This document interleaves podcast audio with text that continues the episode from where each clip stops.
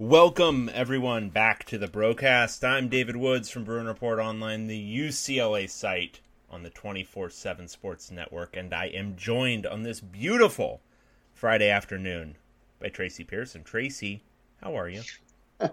I'm okay, Dave. How are you? I'm splendid. Never been better. Uh, just thriving, really. You know? Yes. Yes. I, I can hear it in your voice. Yeah. Uh, we do have a lot. Usually, we every podcast starts out and says, "There's so much to talk about this week," but we actually have a lot to talk about this week. So much to talk about, and guess what, everyone? Probably won't be about the coronavirus. No, we're not going to do it. Yeah. Today We're not. we're, not. talk because I, I want to say it. The Pac-12 has defeated the coronavirus. It has. Yep. An- announced this week, the Pac-12 has cured. Nope. No, they haven't cured it.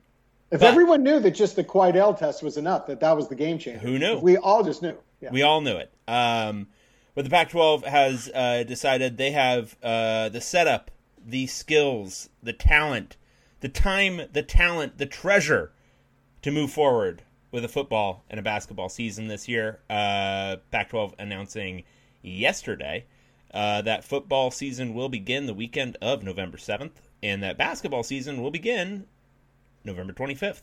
So yes. that is very exciting news. Uh, it was anticipated that something to that effect would be happening.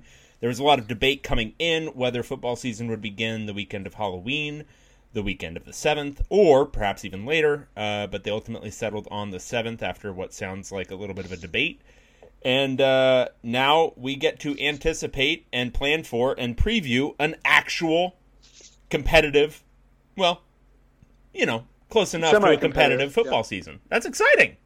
It is, and let's do a little bit of uh, horn tooting. Yes. I love I to mean- toot horns. we were right all over this, right? When we said the weekend of November seventh, and we I know I was all over it when I kept saying that there would be no football season. yeah, well, okay, yeah. So there was that, Yeah. but I mean, in some of the details about when when Oh, you were using the royal we, the royal. I was trying to include us both in. I appreciate that, but I'm too intellectually honest to be included in such a discussion. that's true. That's true. Okay, so when I was right, Yeah, yeah, there you go. Um, not a big deal, not really tooting horn, but we did receive a little bit of flack for, you know, we said this the weekend of the seventh. Other reports came out on the thirty first. Some people said we were wrong. You know what? Though all the bros believe us, and that's the only thing that counts. No, Right? honestly, that's the only thing that counts in so many areas in life. Yes, I don't really care about anybody, like my children, any of my family. As long as the bros believe in me, nobody else has to. I lie wantonly to my wife, but as long as I'm honest with the bros, I Yeah. feel good about myself. No, no, like I, I am a, a dastardly fellow in real life, but on the boards, that's their opinion is the only opinion that matters. Exactly. Yeah.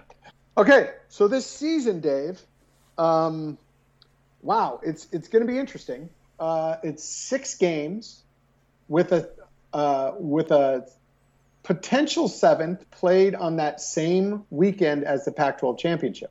Yeah. Um, it hasn't really been determined what that. I mean, I I tried to find it. Have you found what that seventh game is going to be? No, they don't know. So Yeah, I think they don't know. I think it might depend. I think it might be w- you wait until the end, and I could see two different strategies depending. Okay, I said I wasn't going to talk about the coronavirus, but let's talk just uh, briefly because it may affect scheduling. It affects. If if things have spiked by then, but not enough to cancel any games, I could see them being cautious at that point and scheduling uh, basically a second game with whatever your proximate opponent is, right? Like, so say if it's USC and UCLA both didn't make the um, Pac-12 championship game that day, okay, you guys are just going to play again. Um, or, if nothing has happened, yeah, yeah. Or if nothing has happened, then they could just line up the top two teams play each other, then the second two teams play each other, cross divisional, and have that be the entire championship day. And then you really do get like what would it be? Uh, Washington State versus UCLA as the six versus six. Yes. Um, that could be what happens. They could also line up uh, the Big Ten. Ooh, Third place plays third place, fourth place plays you're fourth getting place. too excited. You're getting way too excited. I'm telling you, I think they're leaving it open for that. I've heard that uh, they talked they talked a little bit in kind of a little bit in obscurity about it. Uh, I think they're leaving a lot of options, or it could just be like some kind of pseudo bowl game. There's a lot they can do, and they're leaving it open ended. I believe. I, I, love it. I love open ends. yeah. Hey, you asked me earlier if I love toot horning and or tooting horns, and I love Where? open ends. What's wrong with your that? Mind, your mind, your mind, gutter, like backstrokes kind of thing. Backstrokes. Now you're talking. Yeah. Oh um, oh my god. Yeah. So uh, interesting, yeah. but and so if it plays six games, you've got the five divisional games and then one cross divisional game uh, to determine the Pac 12 championship. Now, whether the Pac 12 champion is even considered for the college football playoffs, still to be determined.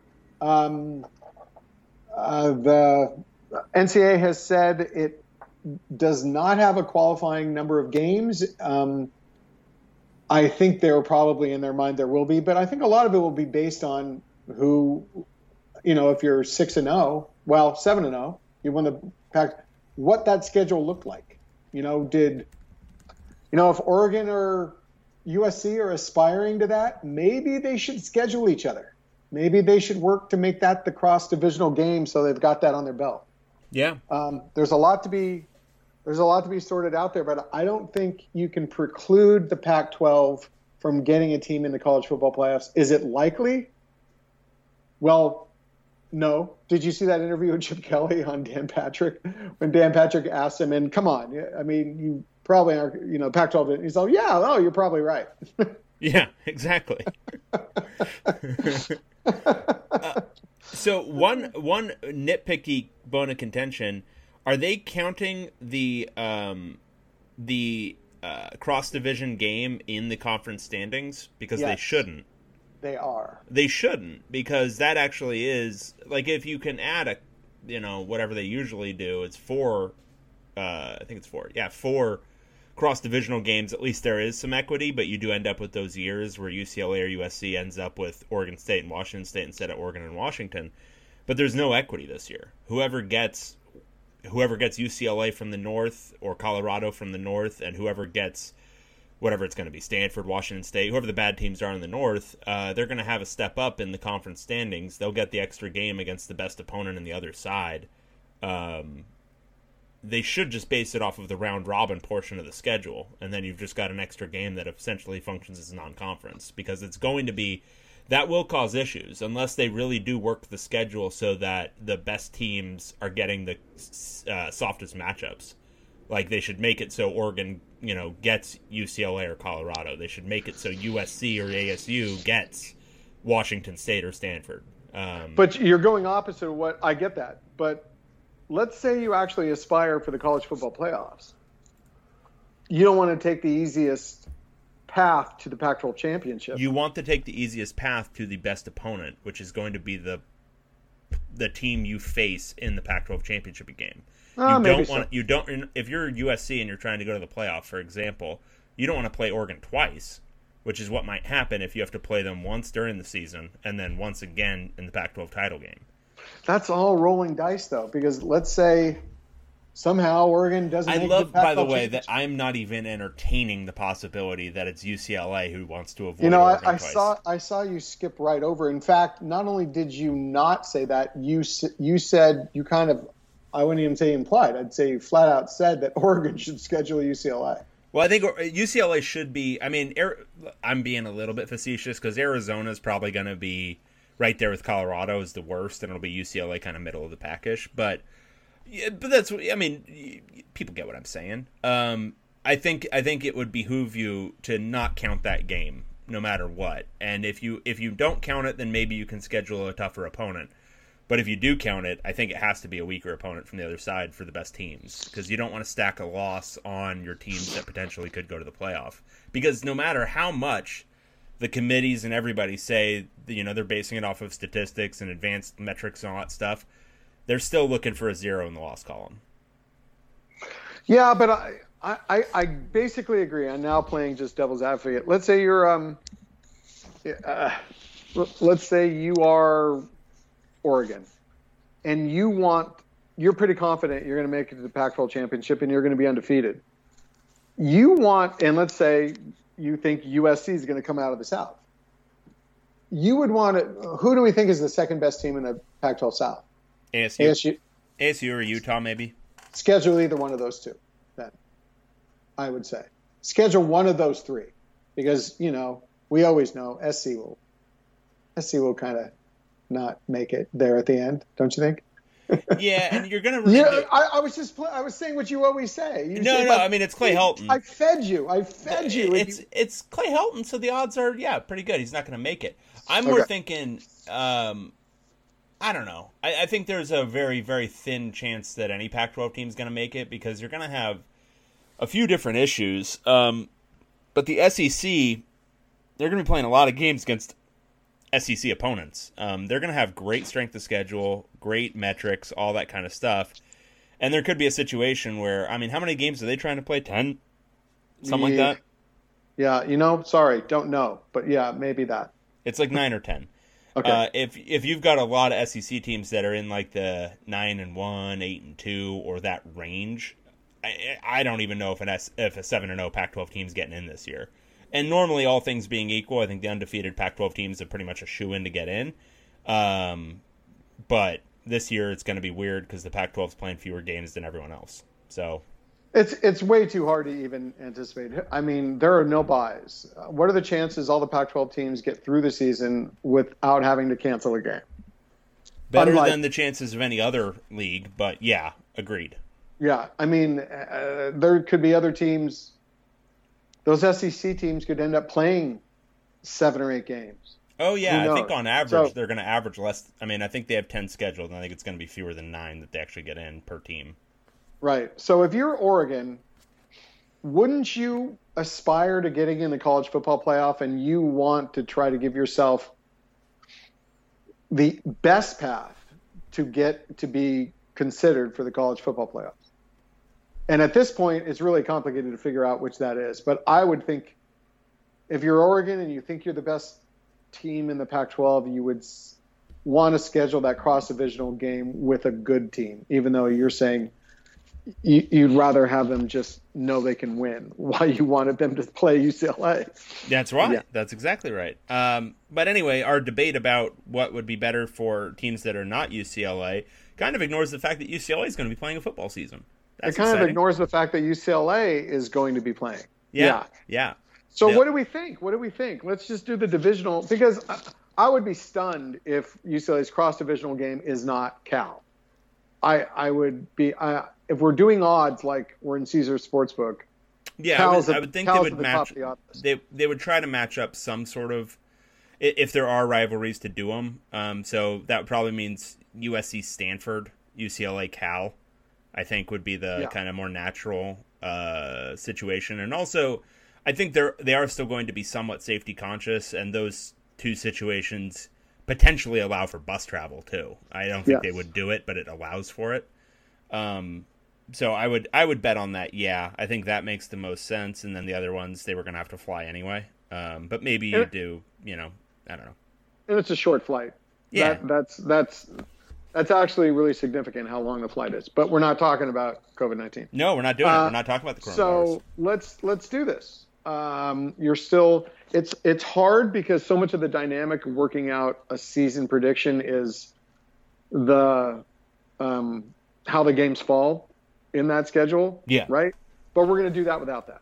So let's just say beginning of the season, end of the season against SC, that's still a loss, right? yes. Okay.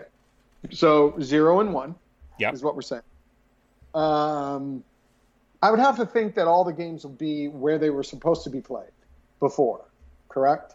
So let's say next best team might be ASU. It's at ASU, right? Hmm What are you What are you saying on that?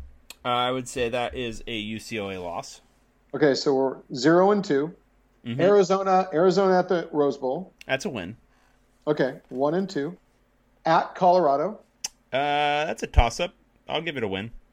a win. Okay, two and two. Uh, and what do we have left? Um, Utah? Utah. I think that will be at the Rose Bowl. I still think it's a loss. Okay, so that's say two and three.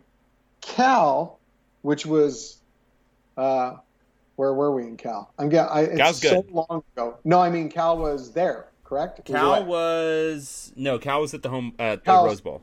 okay, and you're thinking a loss there. Yeah, loss. So two and four. Right. Right. Um, and then say they get they get lined up against well two and four probably puts them in the bottom tier let's say my plan of doing cross divisional works out i think that lines you up with washington state Washington State, which was at the well, it was at the Rose Bowl, wasn't it? No, it was. God, why can I not remember? I blocked no it was all in out. pullman that was the big was comeback in Pullman. pullman. so that'll be at the rose bowl so we'll call it a win because of that so three and four Three and four. Uh, okay. Um, that feels right that feels that feels almost dead on to me that's because that's what we were predicting before, also. Yeah. But you know, not much has changed with with personnel. They lost Jake Burton, but they did get Paul Grattan, yep who, from what I've heard, is easily considered a plugged-in starter. Um, so they're kind of right where they were. You know, for how long was it there? A month and a half or something when they had uh, Paul Grattan committed and Jake Burton was still there, and you finally said, "Wow, look at that!" They actually, and then that lasted last, lasted a month and a half. So they are kind of where they are. They've got four offensive linemen that you feel pretty strongly about, and they need to find a fifth. And the depth is really questionable, but not much else has changed personnel wise. They really haven't lost anyone else. There are teams that Stanford's lost a number of grad transfers and two guys who have opted out. Um, as you said last week, was it last week? or week before? Oregon has a few guys who have opted out. So, all in all, UCLA's personnel, it's really, if you had thought through two months ago who would be playing, they've only lost one guy. that's true Uh, the hey rest, and you know what yes, baylor hasn't played a football game yet Baylor hasn't played. Uh, they're supposed to play this weekend, correct? yeah against kansas Too bad it's not Houston. i know Houston, Houston is the no curse. houston was last week I know, but any who's Houston supposed to play this week? i don't know i think it I already mean, got just- canceled Just turn around and go home. yep I mean, um, so among the Pac-12 South, there aren't. Uh, Arizona lost its linebacker, right? yeah colin schooler I don't. Arizona State have they lost anyone? not that i know of Not that I know of. So Utah has not, Yeah, not lost. that I know of. So pretty much it is where what it was when you were doing your little primers in the off season. True that.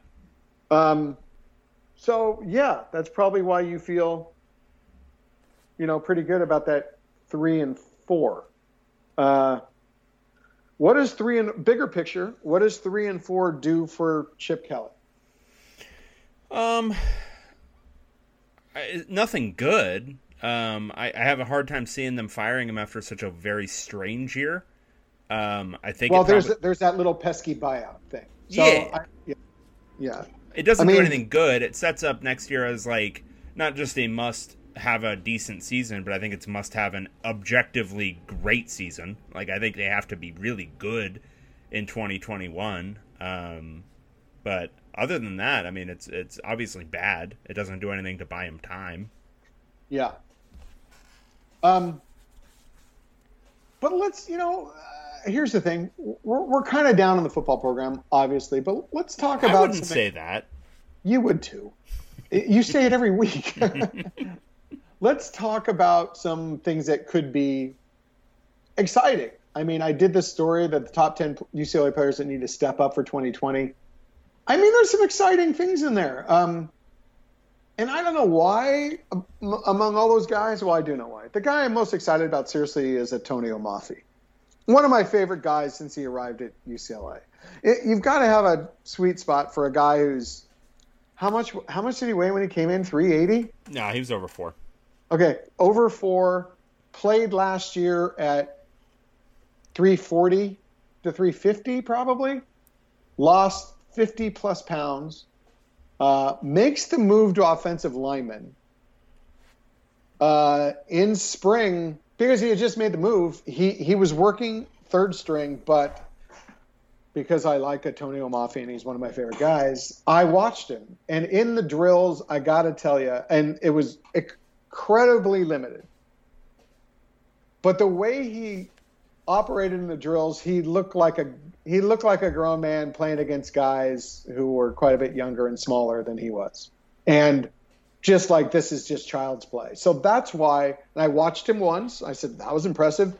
Watched him again and was generally impressed in those 3 days. I I think he's a key to this. If he steps up and he can play, Alec Anderson will probably move to the right tackle spot with Jake Burt moving on. And then Mafi can give you solid play, let's say as good as Chris Murray last year or or a little bit better. That's a, and no injuries. I think we you got the makings of a pretty solid offensive line. But Antonio Mafi, one guy, I'm really excited to watch. Just you know because I like him. Damian Sellers, the incoming freshman, I've written it a few times. I think he's going to uh, jump up to probably the top of the depth chart at that outside linebacker kind of defensive end pass rush position. He I think he has a chance. He was the highest rated prospect in the 2020 class for UCLA. Probably one of the most talented guys. Man, I, I really want to go back. Probably one of the most two or three most talented guys that Chip Kelly has brought in. Uh, reminiscent. He's not on the same level, but you know, uh, uh, I could say Miles. I don't know. It's hard. People are going to hold me to it.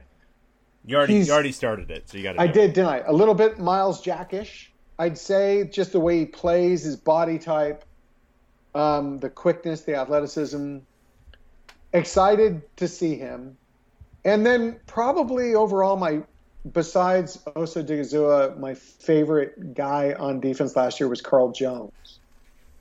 Because the guy was fast. Let's just say he was quick. He showed flashes of speed. So in a whole new position, that kind of hybrid safety linebacker, where from what I saw, it looks like fun. You can roam all over the field and basically line up wherever you want and do whatever you want. And I think he's the, a, a great guy to do that. So there, those are a few guys I'm I'm excited to see play. How about you, Dave? Um, I'm excited to see the return of Quentin Lake um, after you know being out for much of last year. Uh, I think his return will stabilize the backside a little bit on defense. Um, maybe take a little bit off of uh, Blaylock at the other safety spot. Um, I, I, am excited to just kind of see what they have at running back. I don't know if I'm excited to see any one guy, but see what Brittain Brown looks like. Just see if any of those other dudes can play at all because um, God knows they're going to have to get opportunities. Because um, I think it's going to be some auditions for uh, Joshua Kelley's open spot. Because right in the Demetric Felton number, well, God, I'm really giving it away right here, Tracy. Demetric yeah, Felton coming in at number three in the top 30 thing. I was just thinking about it, and I'm like, yeah, man, I, I don't think a situation where he's your number one true running back is going to be a really good one. So they better hope Brittain Brown is either capable of carrying the rock for, you know, I guess it's only seven straight games, so it's not that much, but still injury free. Um, but I'm excited to see what they've got there. Um, but yeah, the continued growth of Kyle Philips, I think that's going to be fun to watch. Um, he impressed me a lot last year with just how consistent he was and how able he was just game in and game out, even without you know having much of a year the year before because of injury of his own. Um, so I'm excited to see his continued growth. But honestly, and uh, not to go negative, Tracy. No, we're trying to be positive about the players. But, but, right but I will say this: I, am just I got to do it. I got to do it, Tracy. Okay. You ready for it? Okay. Are you ready? Yeah, yeah, yeah. yeah. I got to do it. Doing the top 30 this year, it struck me. Um, this is one of the least talented rosters I can remember since early Neuheisel. Yeah, and and would you say also uh, uh, one of the most unknown, uh, very unknown, un- like, uncertainties. I'm that. very interested in a lot of it. Yeah, yeah but yeah. we're talking about a lot of sleepers. We're talking about a lot of guys who I'm interested to see what that looks like because I have no idea if that guy's any good. Um, yeah, like when I'm talking about the running back room, I have no idea, like none. I'm really interested to see that because maybe there's a few diamonds in there, but I I really don't know. Yeah, um, I mean, Martell Irby, we don't know you that well. No, and, we've seen a year of you where you looked okay, and then you basically didn't play last year. So and then the your deal, whole man? body and your body kind of changed too. I mean, we don't know you. We yeah. don't know Brittain. We don't know Brittain Brown.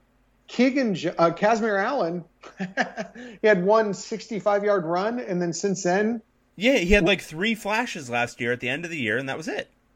Keegan Jones, nothing, no idea. Jamal McCl- Christian Jamal, Grubb, Christian Grubb, and Jamal McClendon. Yeah, yeah. I mean, isn't it? Doesn't there just have to be no, a guy? it's it's fun. It's interesting. Like it's, it's interesting fun, it's fun to look at. It is. I just I, there there aren't there aren't like that many guys like it was amazing to me, and this is no knock on anybody in that list because I think they're all talented players. But it was up into the top ten before I was like, "That's a dude," you know. Yeah. Where I was yeah, yeah. like, "Oh yeah, that guy, that guy can play." Um, Remember got... when we used to do that? I mean, we would be going through some guys, Kenny Clark, uh, you know, just dudes, real dudes who are all in the NFL right now. Right now, there are just so many question marks in that list. Yeah, but it makes it it makes it fun. You're right. yeah, right. but like Bo Calvert, he's I think we had him at number six. We've seen him take like four snaps in his career. not I'm exaggerating, but exactly not really. Like yeah, compared to like Krys Barnes last year, yeah, was a uh, was a two year or a three year starter, where we had him ranked top five last year, I think. Yeah. Now we have Bo Calvert, who I, I, mean, a lot of people, if they walk down to the field, they'd say, "Who's that?"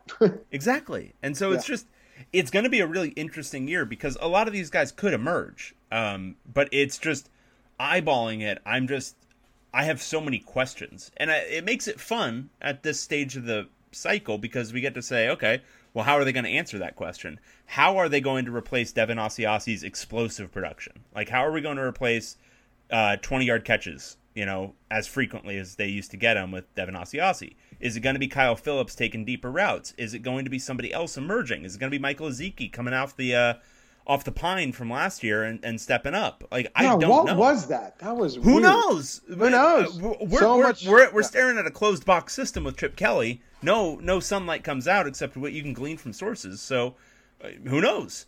And then um, Rayshad Williams. I mean, you've got Darnay Holmes who's gone. Yeah.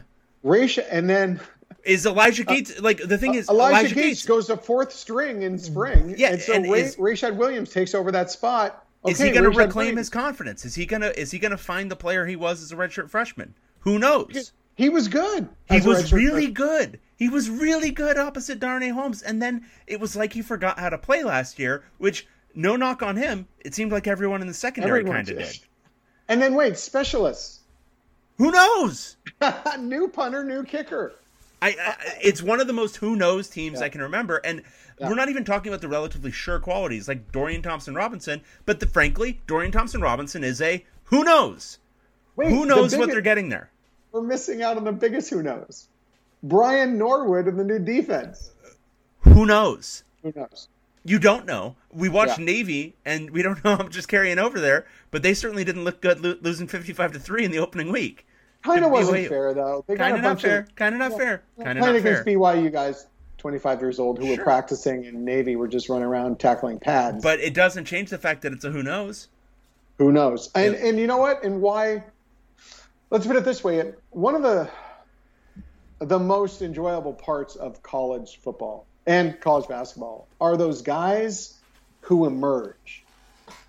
Every year, guys on teams emerge. Um, I, one of the best for me was was Dave Ball. Was it Dave Ball? I always get him mixed up. Who, it was, uh, who has, it was probably Dave Ball. He was the really good yeah. one. Okay, Dave Ball. First couple of years, yeah, right, big old kind of Stanford guy, right. Then the guy became a monster. I mean, you would not have necessarily thought that that guy would become the monster he was, right? There's plenty of Anthony Barr was a running back. there are plenty of guys who emerge. And just looking up and down, just thinking, looking up and down this roster and thinking, there, there, there just has to be guys who emerge. Even if the team isn't good, there are going to be guys who emerge. I would say in in in 2019 at least, there were more guys who submerged, but you know, I had to. It was right there, and I had to do it. I think you made a good call. I think Kyle Philips is going to be a big time. I think he's going to be a stud. Um, I, I and I, look, I'm excited to see Chase Cota too because I think we saw a little bit of it last year, but I think you know he he had a I would say his first year he had some injury trouble. Also, just some of the feel for the game. He was taking way too big hits. Like I think it was just kind of figuring it out at that level. Last year, I thought he emerged a little bit. I think he could be a big play guy. I think he has that potential. Um, okay, and my sleeper guy, who might emerge, Greg Dulcich. Well, see, now you're talking. Now you're speaking my language because Dulcich yeah, is not my sleeper. Dulcich is my dude. okay, okay. Because I remember watching him in the USC. But, I think it was the USC game. Might have been the USC game uh, in that freshman year, and I'm like, who the hell's this guy? He's just some walk on. But I mean, he's got speed for that position. Um, he doesn't remind me of him physically, but just kind of the the playmaking ability. He reminds me a little bit of Ryan Moya at the tight end position. Like he's not going to block anybody, no, but he can he can run and he can catch. Um, and but, he's not, he's not, he's not physically the same, but kind of the same uh, feel when I watch him catch the ball. But Dave, see, I think you're a little desperate for guys who who no, I love Dulcich. Who, who you think you've seen a lot of. Do you know how many catches he has to date in his UCLA career? Like two, three. Wow, you went low. He has nine. He had eight last year. Well, dude, he's a dude. See? we used to say Caleb Wilson was a dude when he returned. No, after... no, we we are we are deep into Andrew Baumgartner territory here, Tracy. like deep into it. That's what I'm saying, though. Like when I look at this roster, and it's not a lot of guys could emerge, but as it is right now, staring at it in what would have been, you know, the month before the season period, and I'm trying to assess it against rosters that I can remember in the past, this would have been one of those ones where you're sitting there, Doan's sitting there, and we're going through it and saying how many of these guys like should should be should be sitting here with the UCLA scholarship. I, I don't think that's true because back when we did that with Doan, we knew that there were we knew, well, we knew some of those guys. but the thing is, we knew some of those guys literally shouldn't have had a UCLA scholarship. That's what I mean. Because we, they were mistakenly offered. Right. We knew. we, we weren't like we did. Uh, deserved UCLA scholarship, didn't deserve, and we knew those two groups. Then there was the small group that we didn't know. This team, the major group is guys we don't know, and it doesn't help that we didn't get spring practice to even check them out. Um, I mean, just think about this the linebackers, the starting, let's say Caleb Johnson starts at the will linebacker over Leni Toailoa, which I think there's probably a good chance. Um, Bo Calvert, how many games did he play in as a freshman? One or two, maybe. He played one last year. Every other starter will have never played a snap college football, and we're not counting JC with Mitchell Agude if he happens to start. Not one. There isn't one. There's a depth chart of seven guys at that outside linebacker defensive end position. Not one has played a snap. I mean, that's that's that's a lot of uncertainty. Uh, you know, among the will linebacker, Caleb Johnson, Jacari Price, probably Jonathan Vaughns might start at safety, but he might end up there. I mean, then at, at the mic, Kenny Mesidor, true freshman, a walk on Andy Cohen, Jeremiah Trojan, those are all guys who have not played a snap. So, wow, I'm so interested in watching the linebackers more than anything. I, I got to say, that's. and I'm a little afraid, but I'm excited to see who'll step up. And I'll tell you why I'm a little afraid. Um, Krys Barnes who was a solid guy. You wouldn't say he was among the best middle linebackers at UCLA in the last 15 years, right? Yeah. Uh, and uh, uh I mean, he's done really well in the NFL. he's a so, he's a active roster member of the Green Bay Packers. Yes. Who started for the Green Bay Packers, yes. and that was the guy who was just so, so. That kind of scares you a little. Like if you don't get a starting Green Bay Packer with three years of experience to play as a linebacker, what's what is this go- going to be? It's and then and then like I said, you've got the scheme, and the scheme is if you did watch that Navy game and you overlooked how much they were getting run through, and you just kind of looked at it schematically, you could see what they were doing. They move a lot pre-snap. They move they drop off the line. They, you know, uh, zone blitz. They move a guy. They move a corner up to the line. They drop that star guy. He moves all around. So there's a lot of movement. There's a lot of trying to take the offense by surprise, which I I like. They just didn't have the personnel to pull it off. So, and then the big thing too is where do you get a pass rush from? Um, that's that's what I was kind of thinking of when I was writing the Osa thing because I, I, I think they've loaded up obviously on a bunch of edge guys, but they're all unknowns. You know, I think we can talk ourselves into Damian Sellers. I don't know if he's a pure pass rush type. I, I, I can certainly see him doing that. I think he's more of a you know he can kind of do a lot of different things. Um, but I think there's a there, there's a few guys on this roster who are new who could fill that role. Um, I just don't know if any of them will. Um, and a lot of that's going to be scheme dependent. If they change the way they work up front, if they change the way they come after quarterbacks, um, you know, they're going to have to do that. They're going You're to right. have to, but they've had to for two years, and it kind of hasn't happened. I mean, I think they changed up a things a little bit last year, where they went, you know, smaller on the interior. They went with quicker guys up front, and I think that generated some pressure. I don't think it showed up in the sacks column that much, and I think teams adjusted to it, but you know, putting Isabor on the inside, um, you know, working Odighizuwa more as like almost a nose, like doing all that kind of stuff worked uh, to an extent, and I think they're going to try to do more of that this year. Um, but if they can't get a real edge rush, you're going to end up ultimately with the same issues because you can't do everything through the interior. They just don't have, you don't have a good enough setup uh, to do that. And frankly, most teams can't just pressure you through the interior. Um, so and it's going to require some edge. And you, you just don't know because you're counting on a lot of newbies. And sure, somebody in there should be able to do it. We just don't know. So much uncertainty. And just to put it so that we're just not talking out of our own memory, last year uh, UCLA was 63rd in the country in sack percentage. It that was an improvement if you remember from 2018 when it was horrendous, and they really really tried to improve it. In 2018, they were 123rd in the nation if that's possible. And they moved up to 63rd. So it went from horrendous to mediocre. Um, and that was with guys like Keisean Lucier, you know, experienced guys. I, I understand that maybe Josh Woods, who's a great human being and had potential as a football player, was injured so many times. Maybe those guys didn't have the talent to do it, like back in the day with Anthony Barr and, you know, Cassius Marsh and guys like that. But still, those are experienced guys, and that's the best pass rush they can get. So they need someone to step up. They need to find a pass rush threat. Um, and as you said, Osa led the team last year with 3.5 sacks. I don't. I think he's going to be seeing double teams. He plays mostly. He doesn't play like five technique and wider. He's he's more interior than that.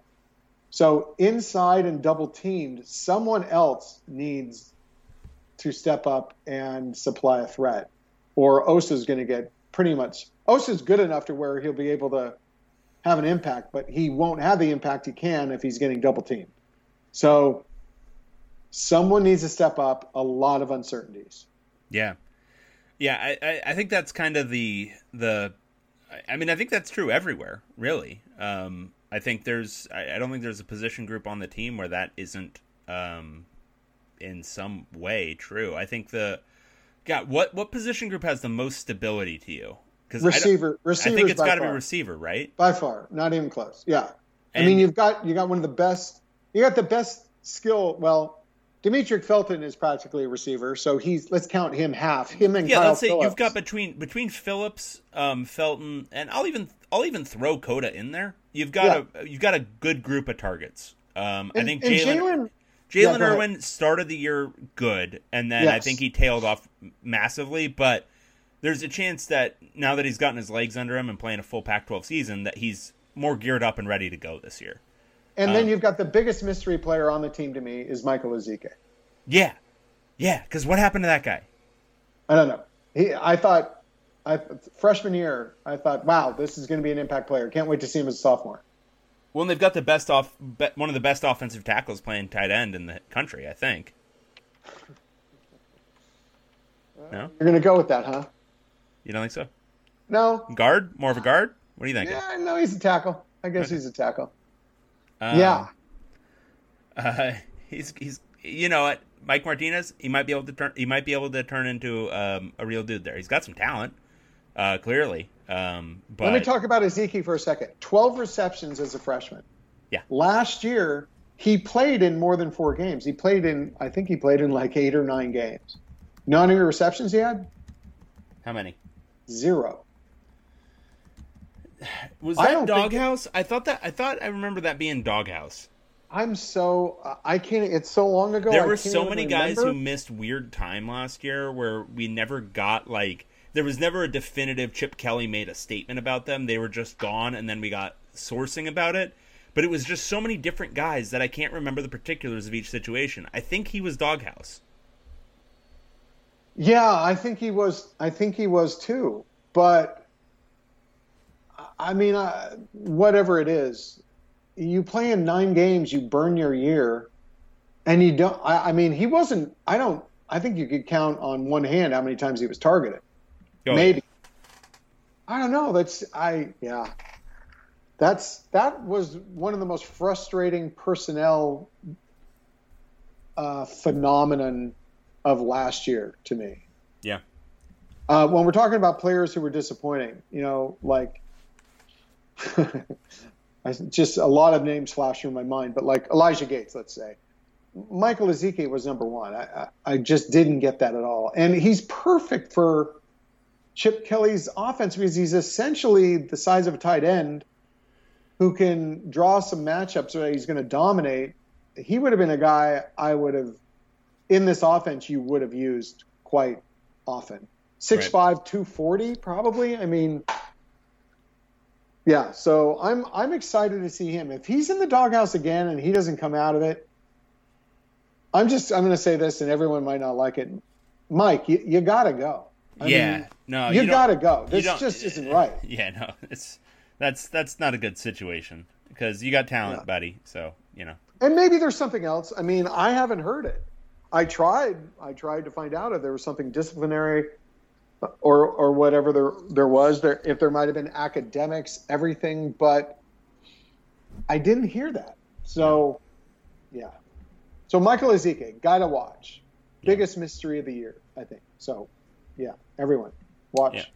But okay, so wide receiver, I think we say it's a point of relative stability. But like next on that list is maybe defensive line, but we're talking about a position group that still doesn't have a pass rush, like we just talked about. Easily defensive line, and that that's not because they're so good and reliable. It's just because we know their names. It's because we we have seen them all play, and as we've repeated many times, there are seven juniors and seniors. totally. Um, Seven. Let's count them. Seven. They're all going to leave. I had to mix this in sometime in this podcast. There are seven guys. If I mean that's other than everyone being granted an extra year of eligibility, but seven guys Yeah. who are going to be leaving, and very little recruiting being done at that position.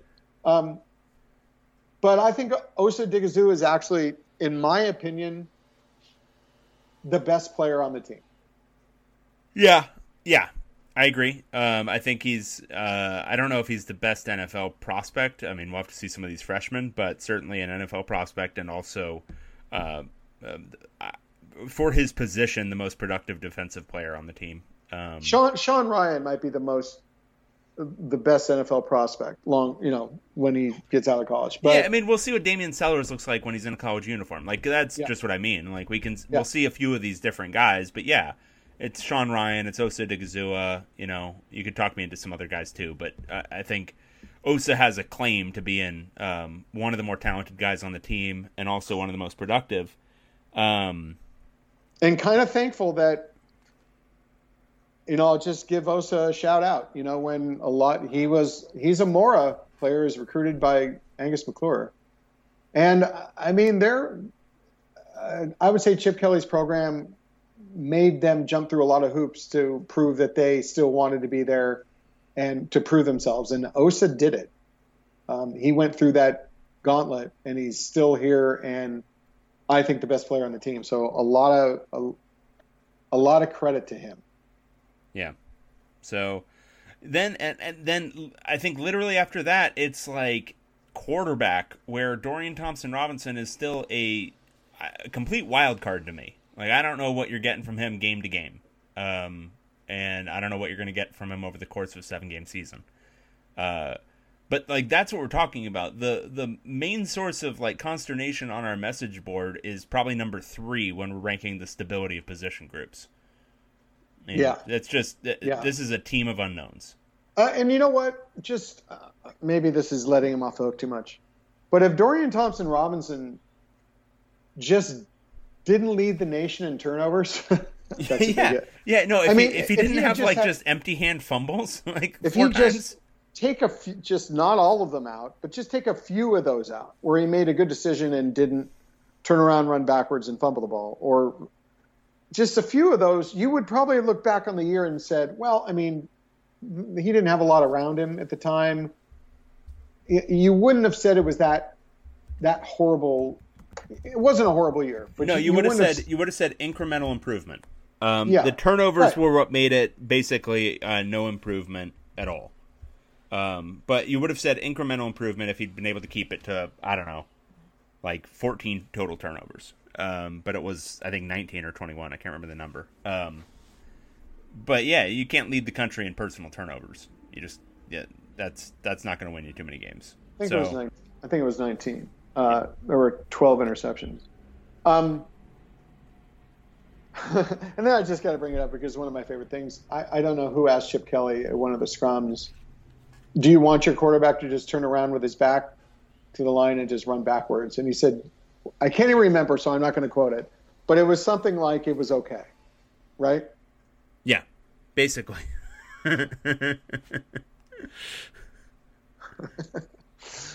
so anyway, there's going to be a football season, Yeah. and isn't And- that exciting? Did you watch uh, Chip Kelly on Dan Patrick?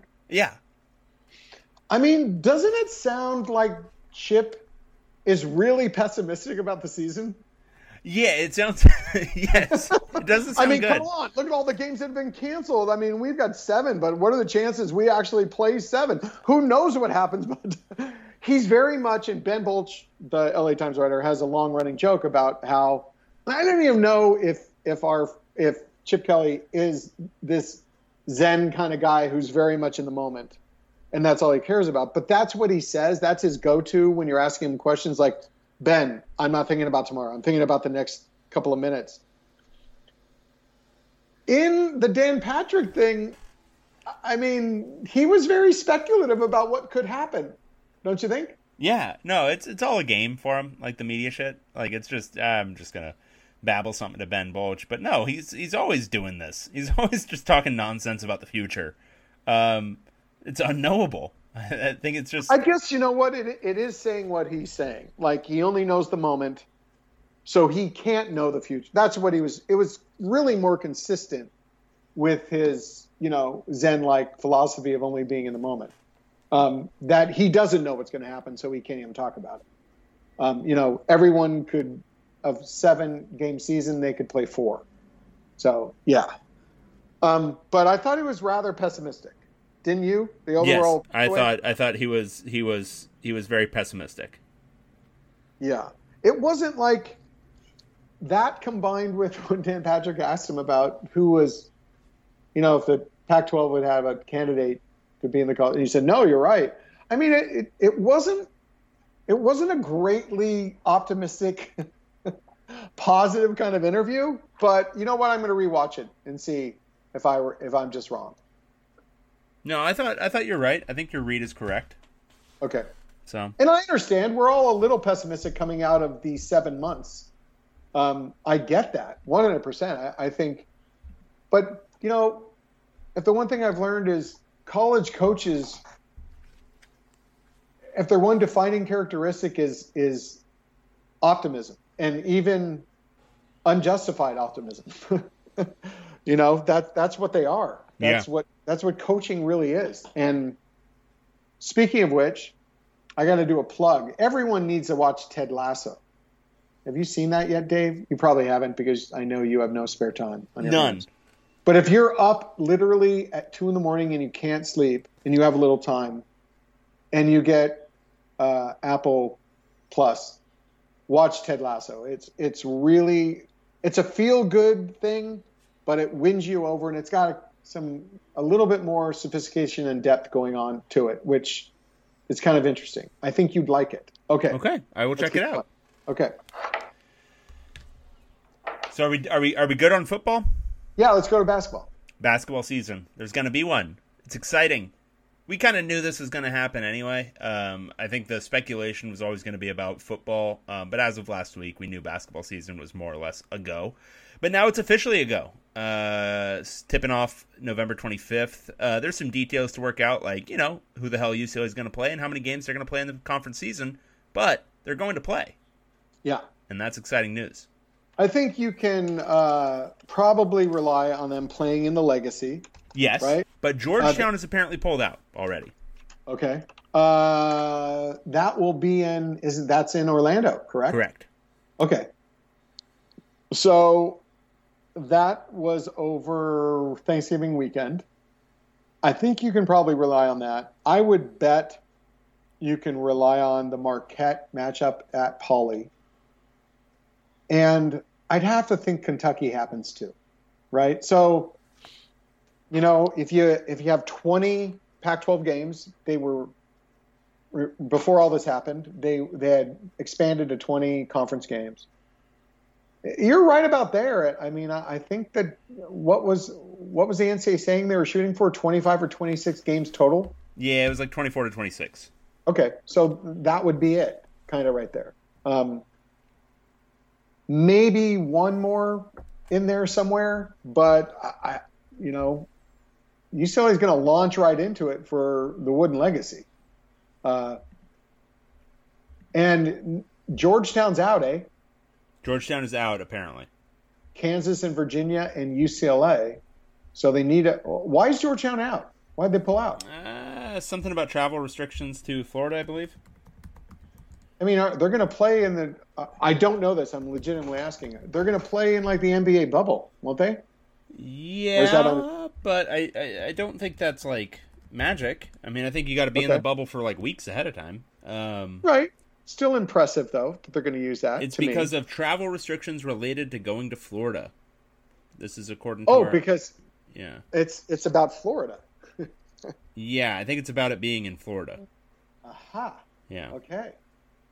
Well, that will be interesting. We didn't know who UCLA was, you know, who was who they were matched up with, first and second game.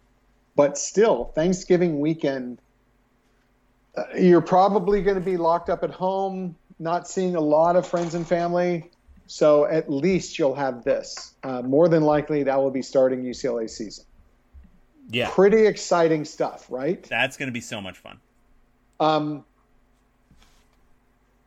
coming, uh, you know, the basketball team has been working out for a week. Uh, they started on Monday.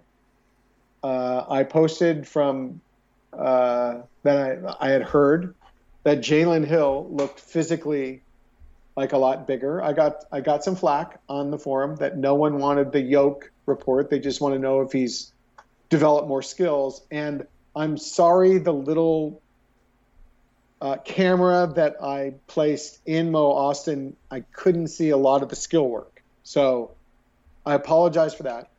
Um, I did hear that uh, Johnny Juzang does appear to be very skilled. He's got a very good footwork, good shot kind of thing. Um, we are going to be talking to Mick Cronin next week. So he will give us a rundown. I'm going to ask him, or you're going to ask him, if we can pull that off, if you are available. Literally about every player on that team and how they've looked in in a week of workouts. They're not practicing fully. It's still just workouts. They they do use basketballs. They are shooting them, but there's no physical contact so far. That, I mean, but you got to believe these guys, even the ones that have been working out. So they had five straight days, and the way it works out for each guy, you do. They're kind of rotated in. So they did uh, first, I think, weights maybe, and then they did on the court, and then they did conditioning or something, or the other way around. And it's a, it's a full, it's over two hours, probably a little bit more than two hours of these guys five first five days. So you got to be thinking this weekend they're they might be a little sore. Yeah, oh yeah, yeah. But can Did we talk about can we talk about this? Because Caleb yes. just posted this, and I think this is the perfect attitude, perfect okay. way to think about the basketball season. Very happy for Chris Smith.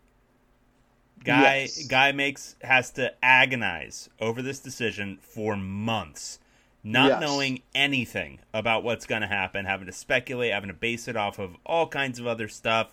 Doesn't know if a season's going to happen. Now he's going to get more or less a full basketball season to showcase himself for his senior year as a potential first round pick. That's awesome. So awesome. good to see a decision rewarded like that.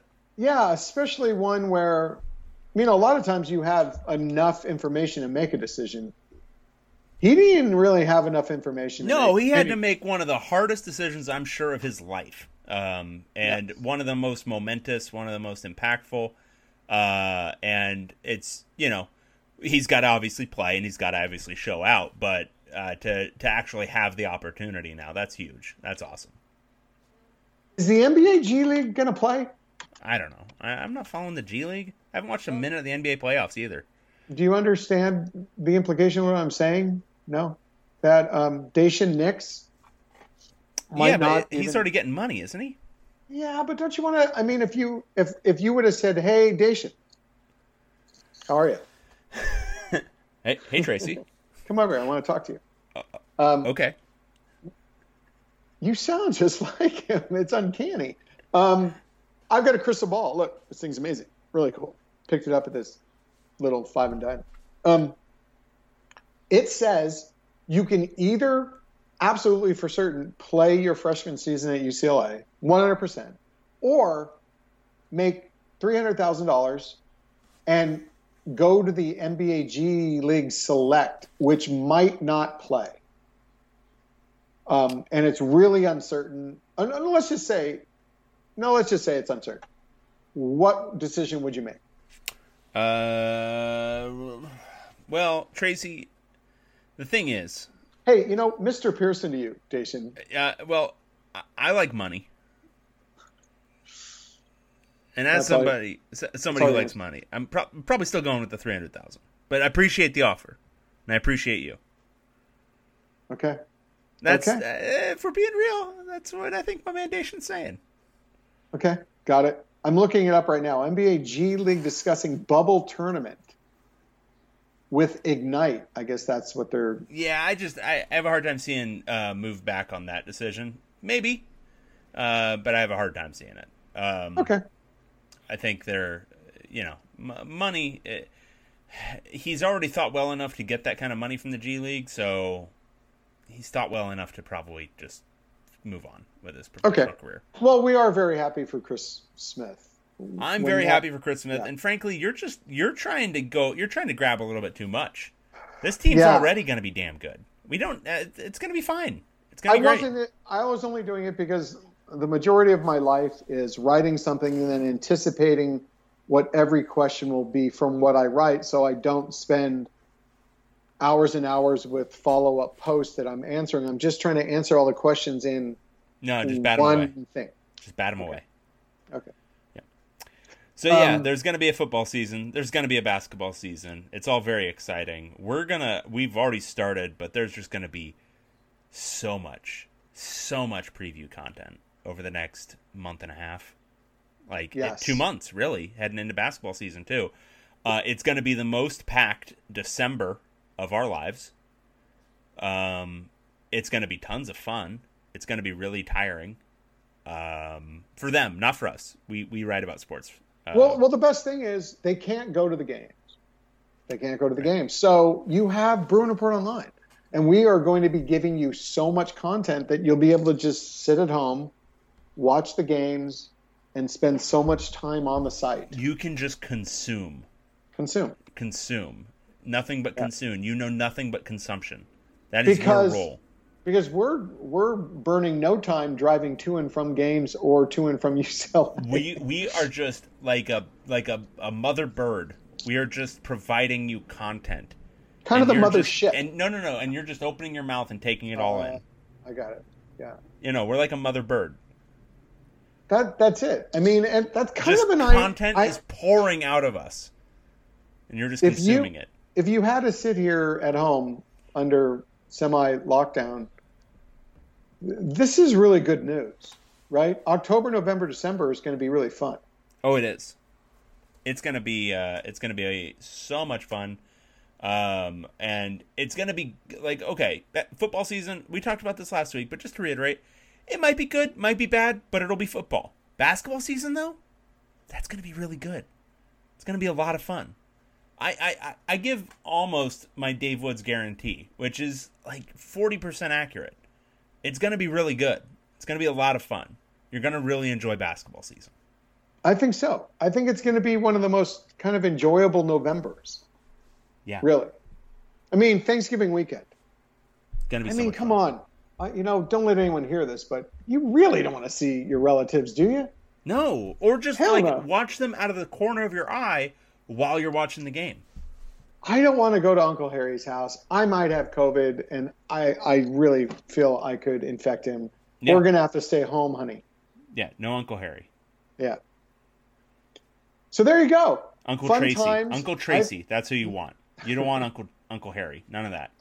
all in all, I think this week, you have to say, gave you some hope just to enjoy yourself more over the next few months, right? Yes, Okay, good. That's what we want to be here for everyone. We want to be the, pushers of of hope drugs. which is what we used to do. Yeah, yeah. Now, if we can just get recruiting going, recruiting. recruiting. You got Southern Recruiting. there. You're really embracing that two four seven lifestyle. you don't want to talk about that, do you? No, Would you? Can, I'm just going to say this. Would you consider yourself like censored, censured, censured, censored? uh, no, Okay. no, never. Me? Who? Yeah. Never. Yeah. Hey, so we're wrapping this up, but I just want to say one thing. I'm going to drop a little semi bomb, and it's probably going to frustrate a lot of you, but there's some almost startling good news potentially happening for UCLA. And that's all I can say right now because you would not want me to have any influence on any kind of real things. We're just here to observe. We don't want to impact. So, Bum bum bum. wow, that was cool. That was like real sound effects. Yeah. uh, sending you off into your uh, weekend, just thinking that all of this is going to be fun. You're going to have a few months that are fun, while on top of it, there's some other potential good news developing out there that you should be really happy about. Happy about. So don't worry about details. Just go go out into the world. Just go forth with the glow, with a little out. happy tidings. go out to your living room with a little bit of happiness and optimism. There you go. Put a smile on your face for the first go. Yeah. in months and months. All right. Well, that's it for us. Uh, I'm David Woods, Bruin Report Online. He's Tracy Pierson, also Bruin Report Online. And we will talk to you again next time. Keep staying safe out there, guys.